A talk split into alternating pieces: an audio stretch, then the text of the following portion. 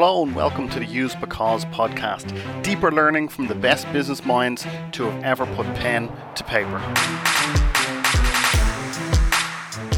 According to Ryan Holiday in his book Stillness is the Key, the way that uh, JFK was able to de escalate the Cuban Missile Crisis was essentially through mastering his own thoughts by creating space and time for himself to think and space and time for his Russian counterpart to think as well.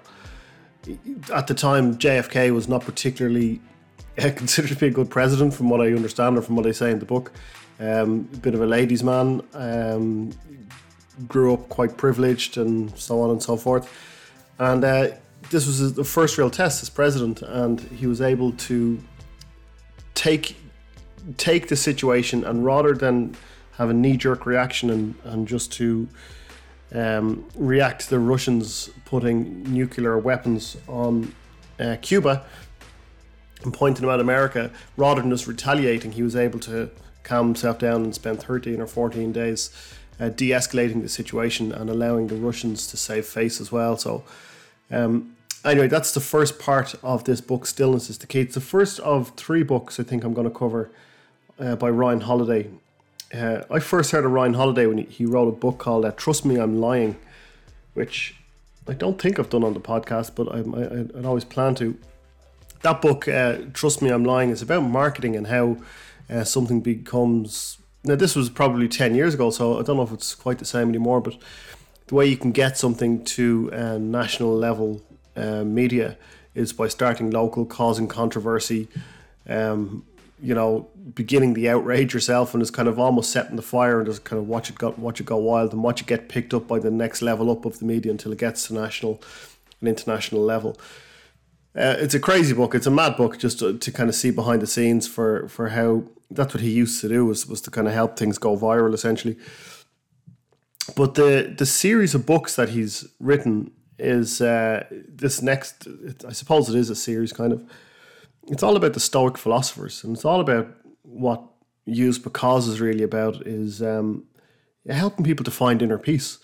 So he he's gone right back to the the all the ancient philosophers to see what wisdom they have that still uh, translates into into into how we are today or how we uh, live our lives today. So the first book that we're doing is this one: "The Stillness is the Key." Um, there's another one called "The Obstacle is the Way," and the third one then is called Ego is the Enemy.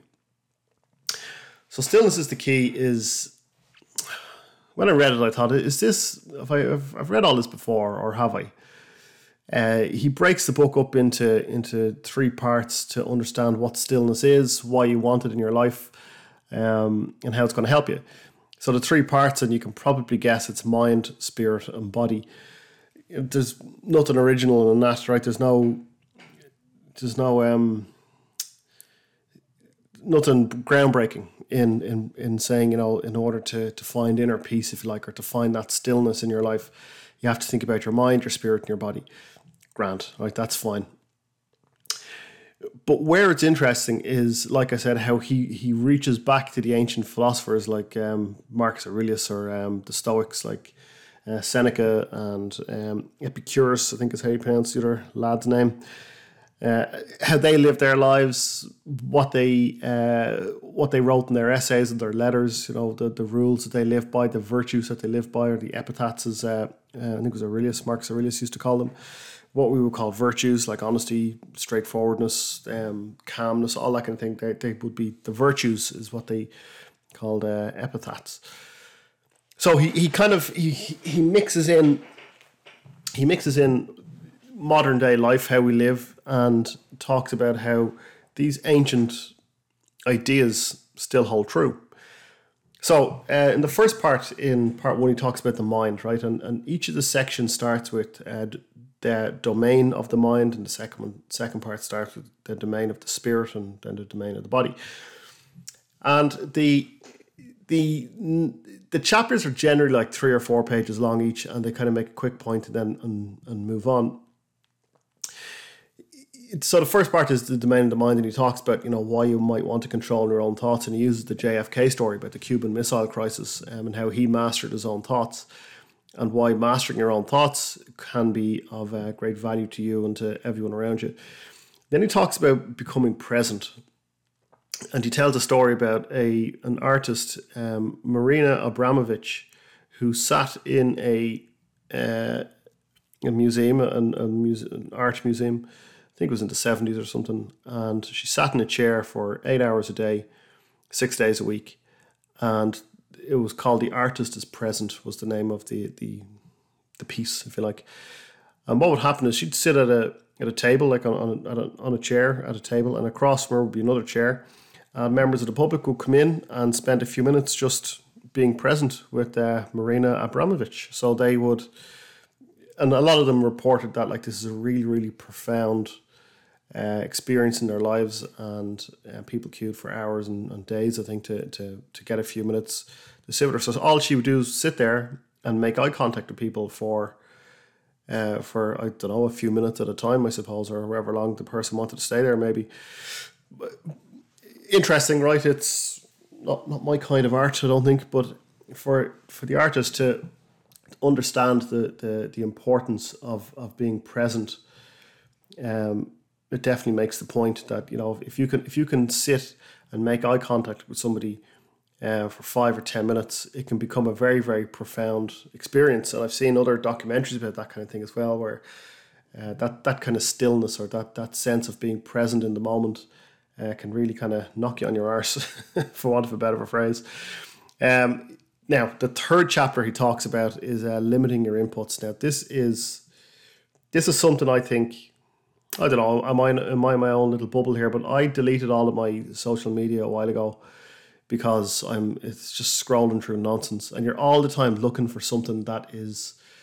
I don't know what I'm looking for. I'm looking for something that's going to really excite me or really interest me, and there's things that I've clicked on on uh, on in, in news feeds and stuff, and I'm interested in reading it. Then halfway through the article, I think oh, I'm not interested in reading this at all.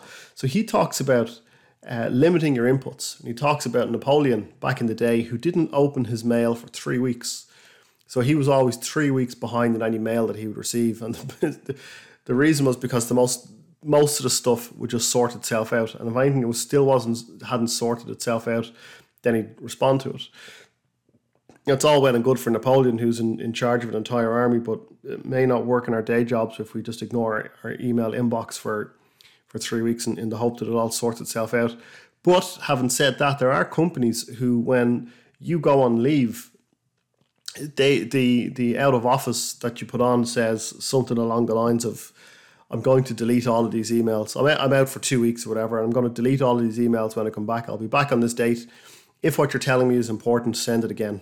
Right? Because I, I think that's a great way of doing it. Because I've definitely come back from from leave before after two weeks and you've got like a thousand emails go what am i supposed to do with that? Like that's you spend a week then trying to catch up or trying to decide what's important and what isn't.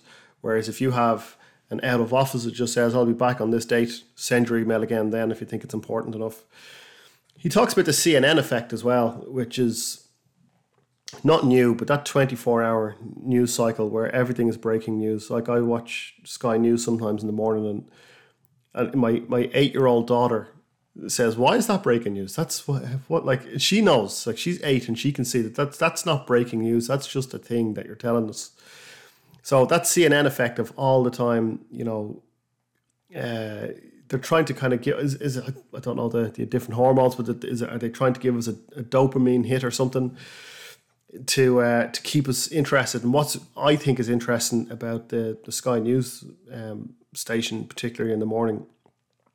So at the time of recording here, I uh, Kay Burley is the one who does the, the, the morning show, and she doesn't spend more than probably ninety seconds on any story. And sometimes it's to do with COVID, sometimes it's to do with some cute little bunny story, sometimes it's to do with something random, but it just keeps changing. So kind of it's you kind of your attention span probably is only sixty to ninety seconds. So they're not going deep on anything. She's just kind of bouncing from one story to the next to the next to the next to keep you there to watch ads when it's it's time for an ad break, basically. So that that idea of limiting your inputs, I think, is it's a great one. And the reason I think it's great is because if you think about think about asking yourself this: When was the last time you were in a conversation with somebody and you said, "I don't know enough about that to have an opinion"? And it very rarely happens. Everyone thinks they have to be up on everything all the time, and you don't You can just switch these things off. You don't have to have an opinion on everything. And in the book, he quotes uh, Epicurus. I hope I'm pronouncing that right. Ep- Epic Epictetus, actually, not Epicurus. It's Epic Epictetus, um, and he says, the quote is: "If you wish to improve, be content to appear clueless or stupid in extraneous matters." And that kind of reminds me then of the the the Eisenhower decision matrix. If you haven't if you haven't heard of that before, look that up. So, um, um, what was his name? Dwight Dwight W. Eisenhower, I forgot that right. Uh, the president of America back in the day, he had these this matrix that was to do with if something was urgent but not important, which is he, found most things would kind of fall into that that particular quadrant, and there was other things that were uh, not urgent but important, and so on. So like the the the idea of that that decision matrix gives you a way to know well, what should my inputs be and uh, what Eisenhower discovered is that most urgent stuff is not important, and most important stuff was not at all time sensitive. Like, for example, building relationships with people. That's not urgent at all, but it's so important. Like, especially in your job, in your uh, in your career, in your career, in your in your personal life, it's not urgent, right? It's not like a, a phone that's ringing, but it's probably more important than the phone call that um, that you're that somebody's trying to get through to you with. So limit your inputs. Think about how you actually, you know, uh, are, are do, do you feel the need to be on top of everything all the time? Because who, like who cares? Like most of the stuff you can just ignore. You don't need to know, and it's perfectly okay to say, I don't know enough about that to have an opinion. You say that to somebody and watch the shock on their face because that's just there's not what somebody's expecting to hear from you at all. So Number four then is to uh, empty the mind, and this is uh, easier said than done, um, without without question. Uh, he, he mentions a Zen proverb: "Chop wood, carry water." So when you're when you're feeling overstressed, when you're feeling uh, overwhelmed, you know that you're you are you're you're drowning in emails or whatever, chop wood, carry water, and all that really means is don't overanalyze. Just do the work. Just grind it out he tells a story about a, a baseball player. He seems to tell a few stories about baseball players in, in the book, but there's a guy, there was a guy called Shawn Green, uh, who, you know, big up and comer, and then all of a sudden just couldn't hit the baseball to save his life. And he had to he had to deliberately practice emptying his mind of negative thoughts. And he said they were like uh, wild horses, these negative thoughts that come rushing into his head. And he just let those wild horses run right by let their dust settle, and just empty the mind again. It's like when, you know, it's I suppose it's kind of like the flow state that people talk about as well, where things just happen or you kind of, you know, time passes or time takes on a different um a different meaning maybe or something. It's like when, it, when something falls off the table and you catch it. You don't think about catching it, you just catch it and you go, How did I do that? And actually it reminds me of a time that uh, my my my younger daughter uh, fell down the stairs in the house here, and uh, I was downstairs. I was at wasn't quite beside the stairs. Uh, I was at the, the hall table essentially, but she started to fall, and as she fell, I moved from the hall table to where she was falling on the stairs and caught her. And still to this day, so that happened probably two years ago, I'd say. And my daughter still talks about it. Goes, remember that time you caught me when I was falling down the stairs? I don't know how I moved so quick. I don't know how I, I, I still remember being halfway up the stairs and she was like head first coming down the stairs, uh, looking up, and I had caught her like that, like before she'd hurt herself. I I caught her. I remember my hand was underneath her head and I had a hold of her body, and I was like, I don't know how I moved that quick. I've never moved that quick in my life. But maybe that's something to do with that same kind of thing of of emptying the mind. My daughter was fine, by the way, as well. Just not a bother runner. Um, but that idea of emptying the mind is um, it can happen in a moment, but you can actually force it to happen as well through through deliberate practice. Number five, then, or the, the fifth chapter, I suppose, in in the first part, he talks about uh, slow down, think deeply. And he tells a story about uh, Mr. Rogers. Now, in Ireland or in Europe, we didn't have uh, Mr. Rogers, but Mr. Rogers' neighborhood. Mr. Rogers, I think Tom Hanks did a film um, about him a while ago And uh, Mr. Rogers was like the nicest old man in the world, and he would um, kind of give kids good lessons about how to live their lives and stuff. But he said at the start of every episode, it would start the same way, uh, with and in the background of, of when he'd you know uh, walk onto the, the set or whatever, and start the show, uh, there'd be an orange light blinking like an orange light in the um, in traffic lights, and the subliminal message there was to slow down um, you don't have to stop, just slow down. Just slow down and think. And that will help you find peace and comfort. Um, uh, um, and in the book, he, he gives ideas about how to, of, what to actually think about, I suppose. He says, you know, if, if you can find a way to slow down and think deeply, you have to think about what's important to you. Like, what am I actually trying to achieve, or why am I trying to achieve it? And what actually is going on? and what might be hidden from view. Here's a good one. What does the rest of the chessboard look like? And what is the meaning of life, really? Like, there are some pretty big questions. And, and later on in the book as well, he talks about asking, especially people who are who are deeply ambitious, is is to is to is for those people to ask themselves that question, to give themselves a chance to think, because they're in their head so much and they're all the time trying to achieve the next thing and the next thing and the next thing. And, and you know I think on, on LinkedIn they call it hustle porn where you know I get up at 4 a.m and I, I, I get three hours sleep a night and I work 100 hours a day. All, all this bullshit like that. You know slow down and think deeply you can still have ambition you can still achieve whatever it is you want to achieve but make sure you're you're make sure you're climbing the right mountain I suppose is the is the um, the bottom line with that. Uh, the last two chapters then of, of the first part, he talks about journaling, right, which is something that I don't do. It's I it's not something I've ever really been interested in doing.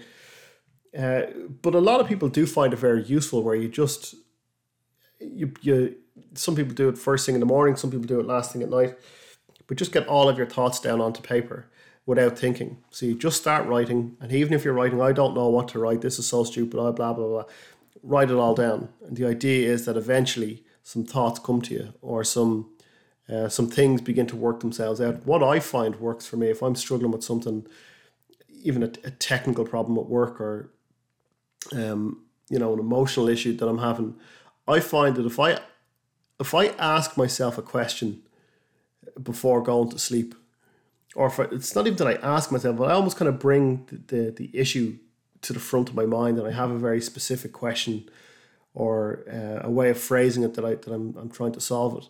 Generally, not always, of course, but generally, by the morning, I I, I have it sorted out. Um, it's something I've always been able to do. I don't know what it is or, or how I do it, but generally, that that phrase of sleeping on something it seems to seems to work for me. So yeah, I don't journal, but maybe that's how maybe so maybe other people get to get to um, get to the same state of mind um, through that.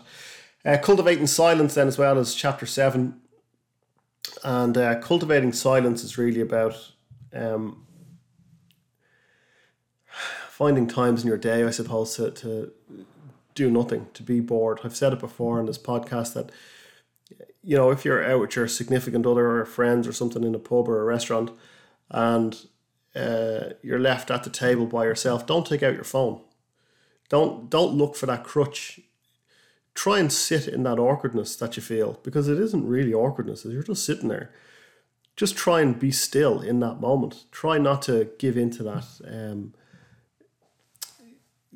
like you, you don't have to cure your boredom uh, all the time. So I mean, that's it's something I'm I'm no better than most at it, but uh, having deleted all social media from my uh, from my phone, I find it a lot easier to be to be calm and to to uh, not just kind of endlessly and mindlessly scroll through things. So, um, yeah, so cultivate silence. I said there with the last two. Actually, there's there's, there's not. I'm looking at the wrong thing here. There's chapter eight. Then is uh, seek wisdom. And the only way you're going to seek wisdom is by, first of all, admitting that you don't know everything and that you probably know next to nothing about most stuff. Um, and he talks about using the Socratic method, where you just ask lots and lots of questions why that, why that, why that, um, until you get to some sort of truth or some sort of uh, answer, I suppose. he talks as well about using uh, adding in experience and experimentation. This is a key thing about any success you're ever going to find in life. And if the success here is to seek wisdom, you're going to fail more than you're going to succeed. Don't worry about it. Everyone fails, right? It's just about what, what lesson you can pull from that failure. Or I don't think there's any such thing as failure. I think it's feedback. I think um, I, I, I personally use a different word for it. But then he talks about something I've talked about before as well. So put yourself in tough situations. Don't seek comfort in life because you're never going to get there all the time and there's no growth in comfort. What you need to do is to seek skills to deal with and master discomfort. So put yourself in tough situations and accept challenges and sit with doubt, right? Sit, sit with doubt that you might have about yourself, about a particular skill that you have. Uh, it's the, it's the go first principles, what I would call it. Uh, you know, I, I don't have a problem doing presentations as long as I'm, I'm well prepared and I know who I'm talking to and so on. But there, there was a time in my life where I didn't have that skill to, to stand in front of an audience and talk. So what I made myself do was to go first if I was in uh, in a situation where you know they needed a volunteer to to stand up and talk, then I put my hand up first. And, yeah, I'll do it. I'll do it. No problem. Uh, without thinking about it. Uh, that's I think that's how you, you kind of challenge yourself and kind of put yourself in a tough situation. Going, oh Jesus, how am I going to get, get through this? And there's a great thing I remember hearing uh, the actor and, and singer and entrepreneur, I suppose as well, Jamie Foxx talking about on, on a podcast ages ago. Uh, he says to his kids, if they're afraid of doing something, if they're nervous about something, doing something, whether it's a presentation or whatever, and say he he would say to his kids, "What's on the other side of that fear?" And generally, there's nothing there. There's there's your answer. There's success or failure. And one of the things I've started saying to my kids now as they're starting to kind of go out into the big bad world is uh, if fear is the only reason that you have to not do something, you have to do it if you're if you have fear because it's dangerous, then obviously don't do it. If you have fear because uh, you know you might hurt somebody else or whatever, don't do it. But if your only reason for not doing something is because you're afraid, you have to do it. You have to do the thing, whatever the thing is. Um, so say for for my kids, it could be like they're in a gymnastics competition. They decide, oh, I don't want to do it. Go well, you have to do it. If if fear of, of doing it is the only reason, then you just you have to do it. I can't I can't I can't let people opt out of things just through fear alone. That's why I would look at it. Chapter nine then he talks about find confidence and avoid ego. Um, there's a great quote from Colin Powell. Um, I think it was the Secretary of Defense or something for uh, for one of the presidents in America, and he says, "Avoid having your ego so close to your position that when your position falls, so does your ego, which is a great one. Like if you have to separate, it's like I, I, I said it somewhere else in, in another podcast as well about uh, your opinions should be uh, like a, a, pair, like like a, a clothes that you wear, and you change your clothes. Like you can change your opinion. Your your opinion is not you. Your clothes are not you. So if you have an opinion on vaccines, say for example, you, that's you can just get more information and change your opinion if you want to. You, you don't have it's not a, it's not an identity thing where I believe this and that's just how it is. It's in my DNA now. So you can change those clothes, and that's what they're saying there is to, to avoid having your ego so close to your position that when your position falls, so does your ego. And it, they talk as well about uh, confidence, uh, like well, it says the name of the chapter is avoid find confidence, avoid ego. And no one is less at peace than an egomaniac because they are incapable of learning from their mistakes because, as far as they're concerned, they don't make any. Like Donald Trump, absolutely finds it impossible to even acknowledge that a mistake was made, let alone that he made a mistake. But the opposite then to an egomaniac is the imposter syndrome. And what he says in the book is to replace both imposter syndrome and that uh, ego with confidence. And confidence comes when it's earned when it's rational, when it's objective. And that's that's how you find stillness in, in your abilities as well, is to is to find confidence and to avoid your ego, is to not allow your I always used to think about it as extracting emotion from a situation. Like if I gave a presentation and it went terribly, I don't I don't connect that to my ego, or I try not to. I try and, and be uh, left brained about it, I suppose, and be analytical about it, and to try and, like he says there, to be to be rational and objective. Okay, why did that not work? Why did I think it would work, and why did it not work? So, having confidence in your abilities comes from um, being objective, really, and that confidence allows you to be reflective and it removes that unnecessary conflict. Like if I was an egomaniac or if I if I had any presentation that I delivered or a, a podcast that I do, if I had it too connected to my ego, like if this doesn't go well, then that means I'm a piece of shit, right? That's not going to do anyone any good. But if I do a podcast and I'm not happy with it, I think, well, why am I not happy with it? Maybe I was too tired doing it, or maybe um, I didn't read the book um, well enough, or I didn't take notes on it well enough, whatever, right? So you have to you have to extract out emotion, or what they say here is to is to find a, find confidence and uh, avoid ego. The last part then of the the last part of the first part, yeah, so part one is all to do with the mind, and the last part of it is to let go. Uh, the less you try, the easier it is to achieve whatever it is you're trying to achieve. And we all know that as well. It's like looking for a job or something that you're sending out CV after CV after CV, and then all of a sudden you I give up. I just I don't care, and then you know a job arrives in your lap. Maybe not exactly like that, but the idea, the sentiment is still true. I think that, uh, you know, just let things happen is to just to let go, just do the work, uh, chop wood, carry water. Um, and it's it's like me doing this podcast. If I if I wanted to, this is now podcast number fifty two, I believe. If I'd waited until I was absolutely brilliant at doing podcasts to do it, I would never do them because you know being brilliant or being perfect is a, is subjective, and uh, the only way you're going to get consistency is to is to chop wood and carry water. So just keep doing the work. So part two then is all to do with the spirit, right? The the domain of the soul is what he talks about.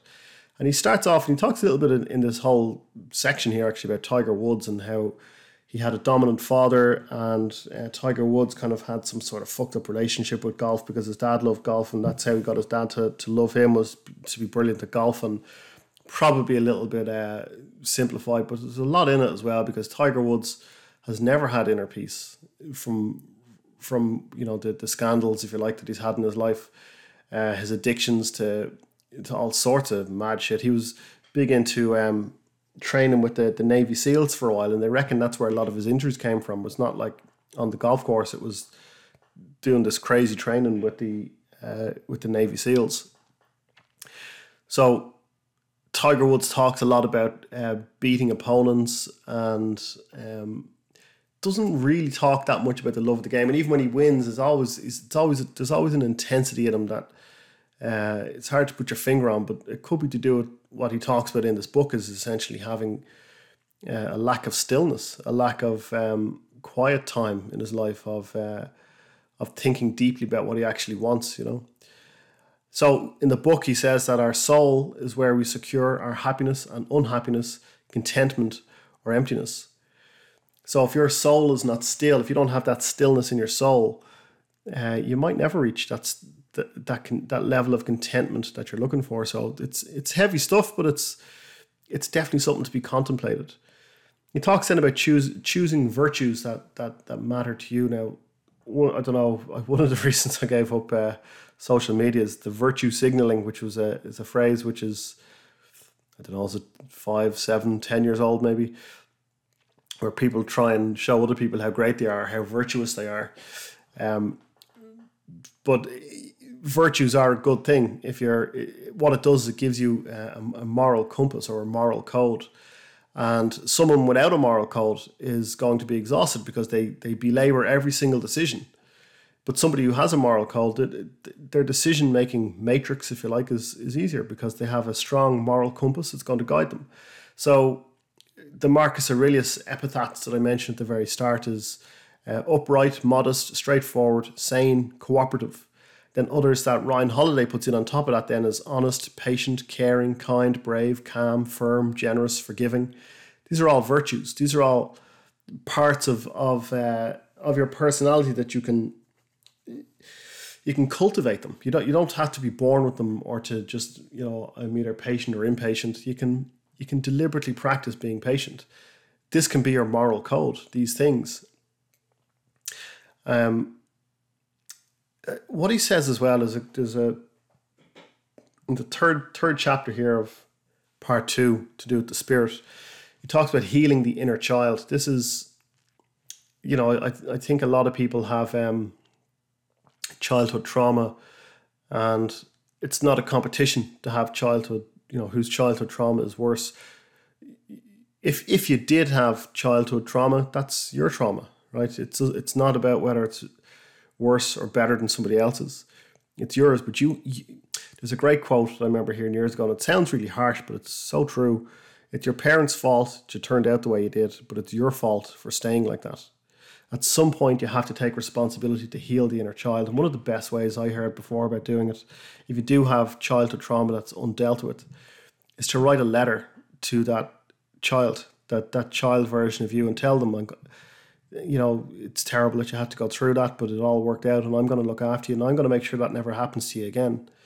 And to be able to uh, help that inner child feel safe, right? It's it's a it's a weird kind of it's a weird approach to it, but it can it can really work to to to help heal your inner child. And he tells a story about Da Vinci, Leonardo da Vinci, who was illegitimate and spent who who who spent a lot of his adult life um, walking away from um, patrons, right? People who were paying him to do work because uh, he had never healed his inner child. He was always looking for the for the father figure that he never had growing up, and uh, he kind of carried that with him a lot. Now it led to a lot of incredible art and incredible uh, creativity, but um, he he carried a lot of sadness with him as well.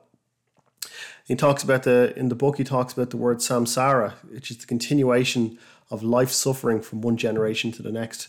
My mother is a is a, a couples counselor, and one of the things she does is what's called a genogram. And when she was studying to be a counselor, I remember her telling me about these things were really interesting because if if there's a couple, a, a husband and a wife, and they're you know bickering or arguing, or they're all the time falling out over money, or you know um, whatever the thing is that they're falling out over, uh, and they just can't seem to get past it what you have to look at is not just the man's parents and the woman's parents, but you have to look at the, the grandparents as well and think what trauma has has trickled down through the generations into these two people who want to get past this or want to, to love each other but through no fault of their own they have uh, they've kind of in, inherited this this trauma or this kind of whatever way they were raised comes down from uh, uh, from from generations they might not even know, and it's about um, letting that go. He tells a story about Garry Shandling, the the comedian uh, who died a few years ago. But when he was a kid, his brother died, and his mother was absolutely distraught. But she was actually very controlling as well, and she didn't want Garry Shandling to go to the funeral of his brother because she she didn't want him to see her cry. And he came up with some rules um, for how he was going to uh, heal his own inner child. He said, I'm going to give more, give what you didn't get, love more, drop the old story. Very powerful stuff that I think to help heal your inner child and help you to get to that that stillness. Chapter four then he talks about being being aware of desire, like JFK who gave in to every whim, or like Donald Trump even just who's essentially a slave to their urges because they're not free. If you're if you're all the time a slave to whatever just pops into your head, then you're like, who, who's driving the bus? You know. So these lusts that we give into sometimes, there's lust to have more, the lust to have an orgasm, the lust to whatever, right? And he says in the book that the most common form of lust is envy. And was a Churchill, I think, said that uh, you know holding on to envy is like drinking poison and hoping the other person dies. Like it doesn't affect anyone, only you. I think it was envy that he talked about with that. Uh, and I think there's nothing that clouds a person's judgment more than watching their neighbor getting rich. Most things are not zero sum games, so envy is is useless. If they have it, you can have it too. In most in most uh, most cases. Fifth chapter then is is called enough. It's about knowing when you have enough. There's a, there's a great idea that there's two ways to be rich Uh, one is to earn more money, and two is to want less, which is a great way of looking at it.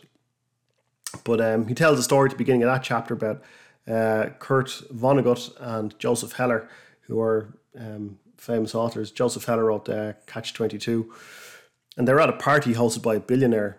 And uh, Kurt asked Joseph, he said, What's it like knowing that our host here today made more money this week than your book will ever make in a lifetime? And then Joseph Heller said, Well, I've got something he doesn't know, or I've got something he doesn't have. And uh, Kurt said, What? And he goes, I, I know that I have enough. Like this billionaire will, he'll, he's all the time striving for more and more and more, just wants, wants, wants, uh, keeps externalizing his happiness into things, and he'll probably never get there.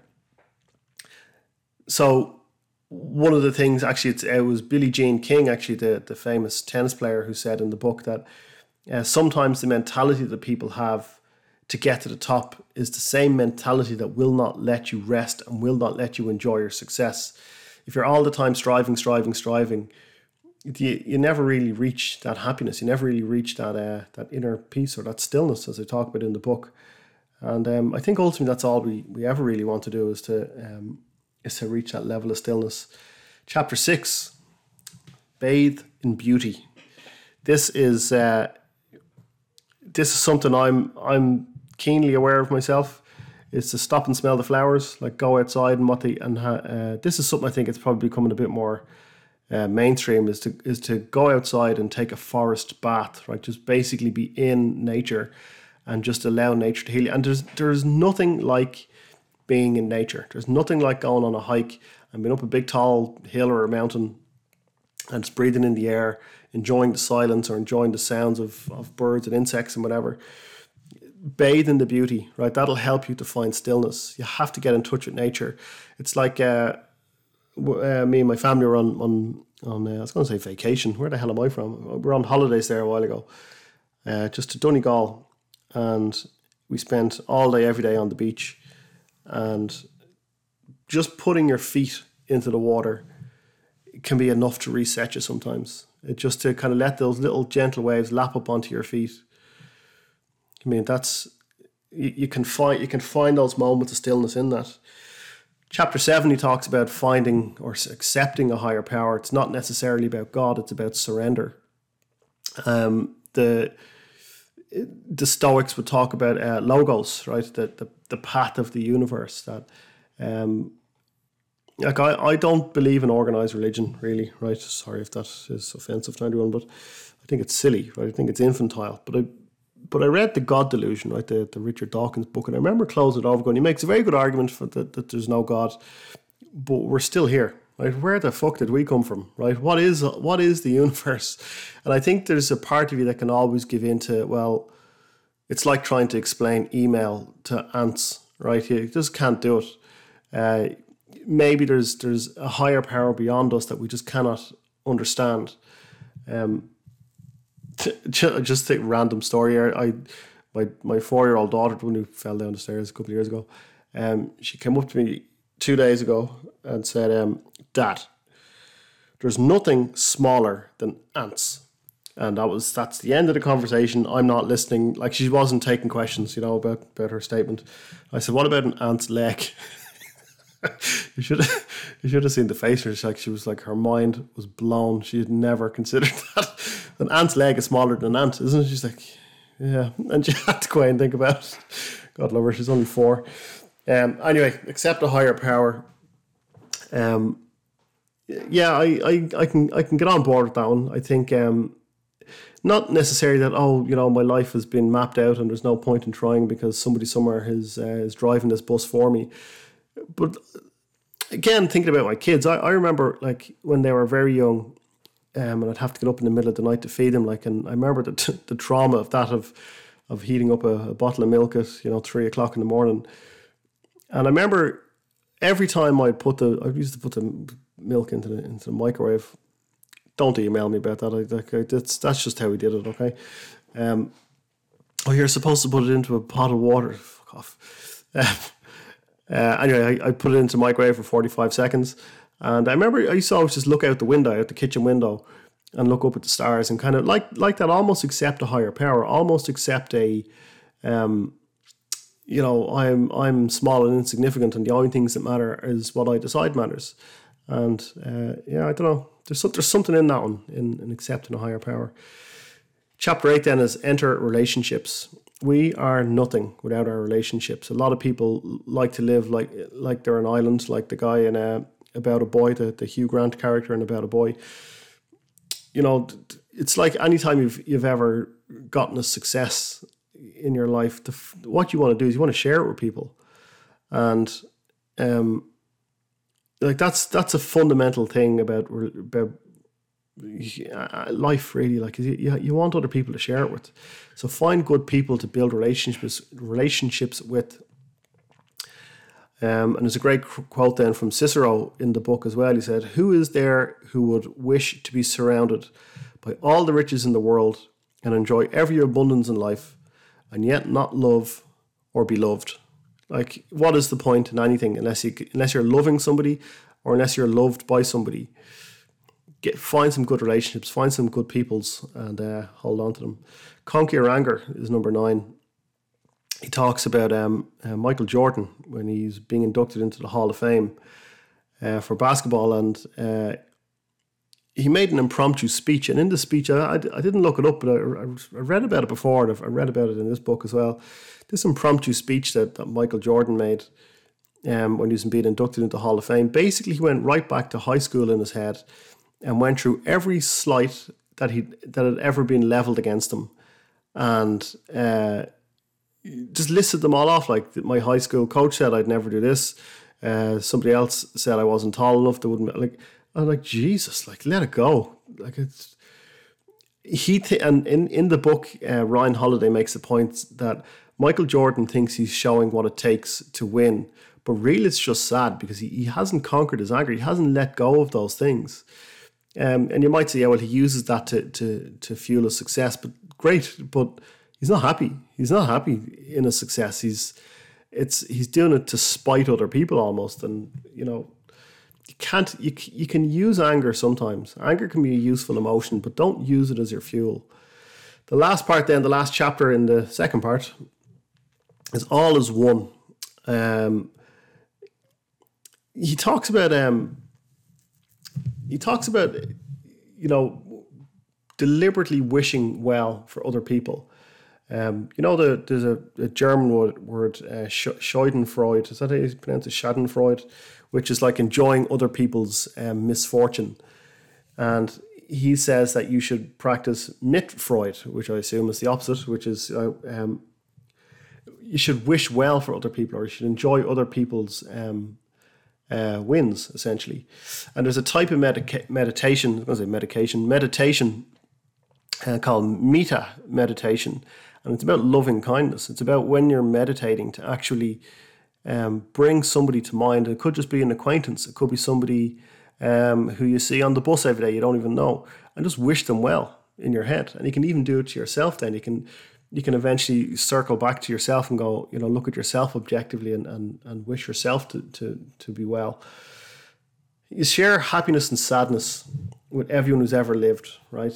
you know that if you if you're ever struggling to connect with people or to you know you're in a, um, a shitty negotiation or um, you know there's a colleague who's doing your head in or something keep in mind that they have hopes and dreams they have happiness and sadness in their lives just like everyone who's alive right now and everyone who has ever lived and ever will live we all have we have this shared um, connection, I suppose, of of living a life deeply, um, which is what most people do at some point. They they feel things deeply, and um, you have that connection with people. There's a great thing in in NLP and in neuro linguistic program these presuppositions, and one of them is that everyone is doing the best that they can with the information that they have. And if you approach every person, even the person who's screaming at you in traffic, and think they're doing the best that they can with the information that they have. And you might say, well, how does that make any sense? Well, if you imagine somebody screaming at you in traffic, all they're trying to do is get inner peace, right? Like all of us, right? Which is very lofty and it's a weird thing to be thinking about when somebody's in traffic, but if they're screaming at you, you can be sure it's nothing to do with you. It's it's the way their life has panned out. It's the way their day has gone. That they just they're all they're trying to do is release that pressure valve, and you just happen to be in the firing line. That's generally how it goes.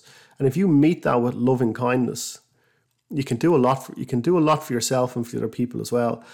Like in customer service, when somebody somebody rings up or emails into customer service and and um, you know they just fly off the handle there's no point telling them to calm down. You have to meet them with loving kindness and, and in your head say you're you're clearly very angry about this and you're you're clearly very upset or very stressed.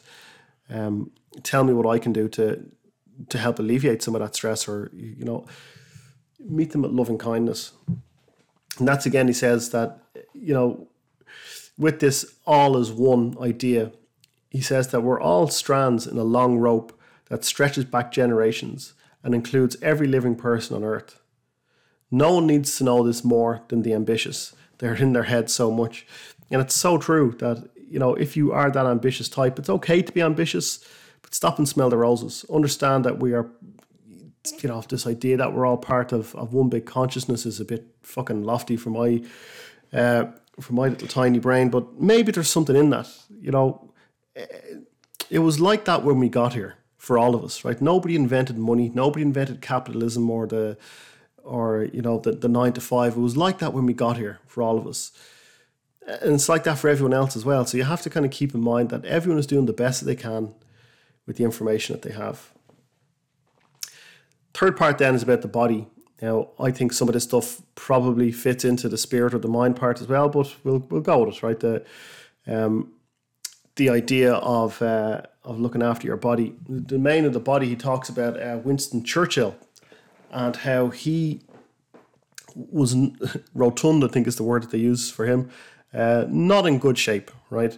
And I think he was 66 when he took over as prime minister, um, leading up to, to World War II. But the 10 years before that, he rested. He was in the essentially in the political wilderness. But it gave him a chance to really reflect on Hitler and on Mein Kampf, the book that Hitler wrote, and to really understand that there is absolutely no, there's no way you can appease this madman. There's no way of um, of doing a deal with the Nazis, which is what uh, Chamberlain, ne- Neville Chamberlain, I think that's what he was trying to do. He was trying to all the time appease Hitler, and Hitler just kept pushing forward, forward, forward the whole time. The simplified version of what happened in World War II, but uh, so, so when Churchill got into power, then he declared war on in in 1939 on Hitler and said that is enough. Enough is enough. But because he'd spent ten years, um, in the political wilderness, writing books, painting, um, getting a hobby, like all of those things matter, because it, it prepared him for the frenetic. Is that the word? Frantic rush of World War II, he was able to do it then. So what they talk about in in the oh, Ryan Holiday talks about in the, the domain of the body is uh, is to rise above your physical limitations, find hobbies that rest and replenish, have a disciplined routine, get active outdoors, seek solitude, learn to sit, get enough sleep, and commit to a cause bigger than you. I cannot agree with that last one more. Commit to a cause bigger than you. The reason I keep pushing on with Use Because soon to be changing its name. Stay tuned.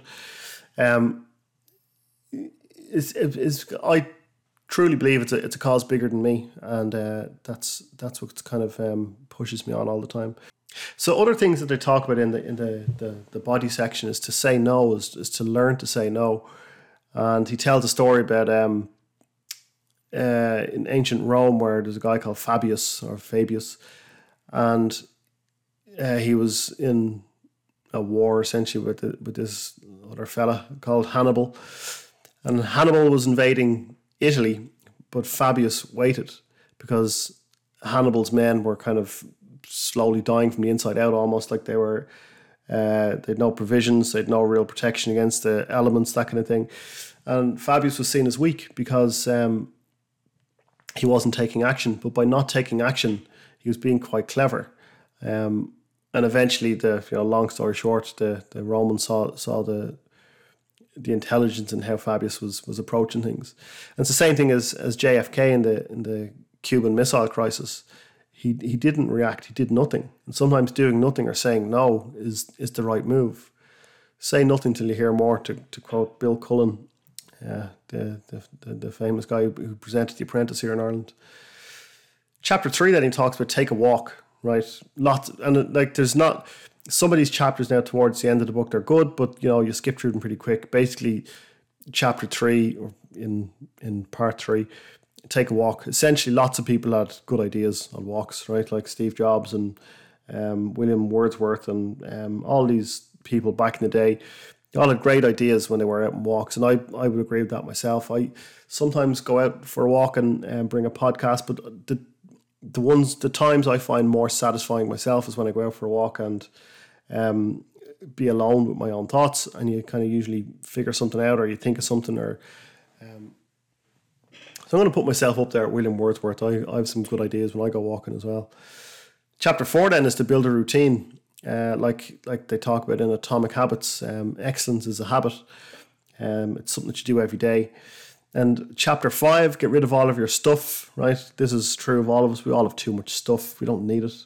Um, it's like the the the adults, the parents, uh, working all the hours God sends to spend to, to, to pay for a house that they don't ever spend any time in, right? Um, or famous people who are um, just go go go all the time and they're strangers to their kids because the kid uh, never sees them, right? So I'll leave you with this one. Uh, one of the chapters is called "Seek Solitude." There's a quote from Billy Connolly, the famous comedian, that when he came home from tour, right, so he'd go all around the world um, doing his jokes, when he'd come home, he would spend a long time down the back of his garden, which I assume was like a big garden. And he'd bring his ukulele with him. I think he was big into playing, or is big into playing the ukulele.